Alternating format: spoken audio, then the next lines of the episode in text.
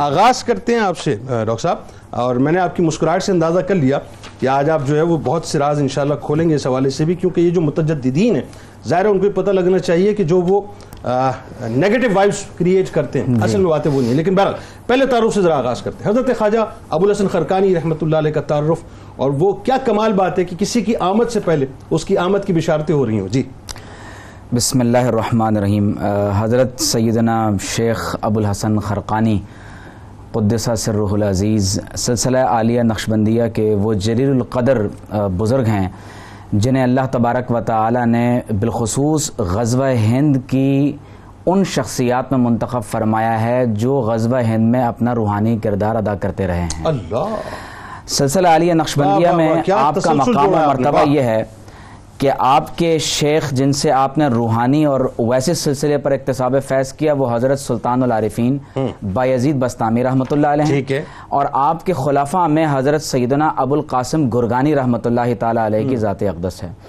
اور خصوصی طور پر یہ وہ دور ہے کہ 352 ہجری میں جب آپ کی ولادت ہوتی ہے، یہ وہ عہد ہے کہ جس میں دولت عباسیہ کا مرکز ہے بغداد، اور اس عہد میں مسلمان اپنی اعلیٰ ترین مادی اور دنیاوی ترقی کی طرف بھی آگے بڑھتے چلے جا رہے ہیں، اور اس عہد میں روحانی اعتبار سے بھی ایسی عظیم المرتبہ شخصیات موجود ہیں کہ جن کے نور سے پوری دنیا روشن ہوتی چلی جا رہی ہے.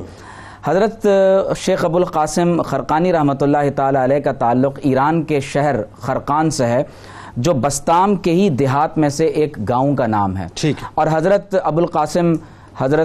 ابو الحسن خرقانی رحمۃ اللہ تعالی علیہ کے بارے میں ہمارے ہاں بزرگوں نے یہ بات لکھی ہے کہ آپ کو قطب عالم کہا جاتا تھا. یعنی آپ ان بزرگوں میں سے ہیں جو اپنے زمانے کے قطب اور غوث ہیں، یہاں تک کہ جب آپ کے ایک مرید نے آپ سے یہ پوچھا کہ حضرت یہ بتائیے کہ میں قطب کی زیارت کرنا چاہتا ہوں، میں کہاں جاؤں، تو آپ نے فرمایا کہ تم لبنان کی طرف چلے جاؤ، قطب وہاں آیا کرتے ہیں. تو آپ کے جو مرید ہیں وہ اس قطب کی زیارت کے لیے جب لبنان کا خرقان سے لبنان یعنی کتنا دور ہے، آپ دیکھیے کہ کہاں ایران اور کہاں لبنان، تو جب یہ لبنان کے علاقے کے اندر پہنچے ہیں، مشرقی جو افریقہ شمالی افریقہ کا علاقہ ہے، تو وہاں پہنچ کر دیکھا کہ بہت سے لوگ جنازے کے لیے بیٹھے ہوئے ہیں اور انتظار کر رہے ہیں کہ کوئی جنازہ پڑھانے کے لیے کوئی شخصیت تشریف لائے. تو پوچھا کہ یہاں جنازہ کون پڑھائے گا، کہا کہ جو اس وقت کے قطب ہیں وہ نماز جنازہ پڑھائیں گے. اللہ اب انتظار دل میں پیدا ہو گیا کہ شیخ نے بھی فرمایا کہ یہاں قطب آتے ہیں اور قطب کی آمد کا وقت ہے. تو جب دیکھا تو حیران رہ گئے کہ جنازہ پڑھانے والا کوئی اور نہیں، وہ حضرت ابو الحسن خرقانی رحمۃ اللہ علیہ کے سبحان اللہ. تو لکھا ہے کہ آپ کے وہ مرید وہاں چھپ کر بیٹھ گئے، جب اگلی نماز کے لیے آپ دوبارہ تشریف لائے تو ان کے دامن کو پکڑ لیا اور معافی کے خواستگار ہوئے.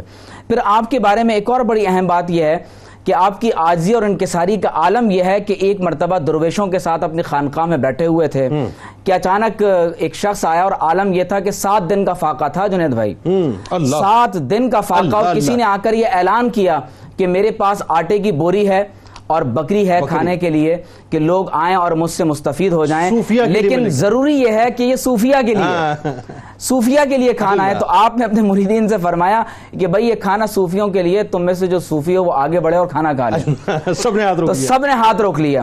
اب آپ نے بالخصوص جو حضرت بایزید بستامی رحمۃ اللہ علیہ کی پیشن گوئی کی طرف آپ نے جو اشارہ کیا ہے، اگرچہ حضرت ابو القاسم قشیری کا بیان یہ ہے جو خود داتا گنج بخش رحمۃ اللہ علیہ کے استادوں میں سے ہیں. سبحان اللہ، یعنی کہاں داتا صاحب کے استاد ابو القاسم قشیری رحمۃ اللہ علیہ کہ جو خود ہندوستان میں اتنا بڑا دعوت و تبلیغ کا کار عظیم سر انجام دے رہے ہیں.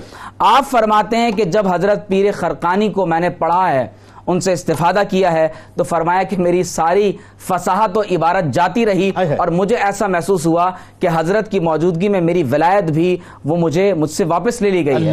یعنی یہ اولیاء کا مقام و مرتبہ بے انتہا روب تھا، بے انتہا روب. تو حضرت سلطان العارفین علیہ رحمہ ہر سال آپ کے خطے سے گزرا کرتے تھے، تو جب ایک مرتبہ آپ خرقان کے علاقے سے گزرے تو آپ سانس لینے لگے. دیکھیے اولیاء کی صفت یہ ہے کہ وہ فضا کے اندر جو مستقبل ہے اس کو بھی سونگ لیتے ہیں، اور وہ ماضی کو بھی جان لیتے ہیں، اور حال پر بھی وہ خاص نظر رکھتے ہیں. تو آپ نے مریدوں نے پوچھا کہ آپ کیا سونگتے ہیں، فرمایا کہ مجھے اس علاقے سے ایک مرد خدا کی خوشبو آتی ہے جس کا نام علی اور کنیت ابو الحسن ہے، لیکن 3 باتوں میں مجھ سے بھی آگے ہوگا. اللہ اچھا وہ کیا فرمایا؟ نمبر 1 فرماتے ہیں کہ وہ اہل و عیال کا بوجھ اٹھائے گا. سبحان اللہ. نمبر 2 کھیتی باڑی کرے گا. اور نمبر 3 درخت لگائے گا. یعنی اپنے ہاتھ سے اپنا رزق خود اگائے گا. اور اسی واقعے کو حضرت مولانا جلال الدین رومی رحمۃ اللہ علیہ نے اپنی مثنوی کے اندر باقاعدہ ذکر کیا ہے.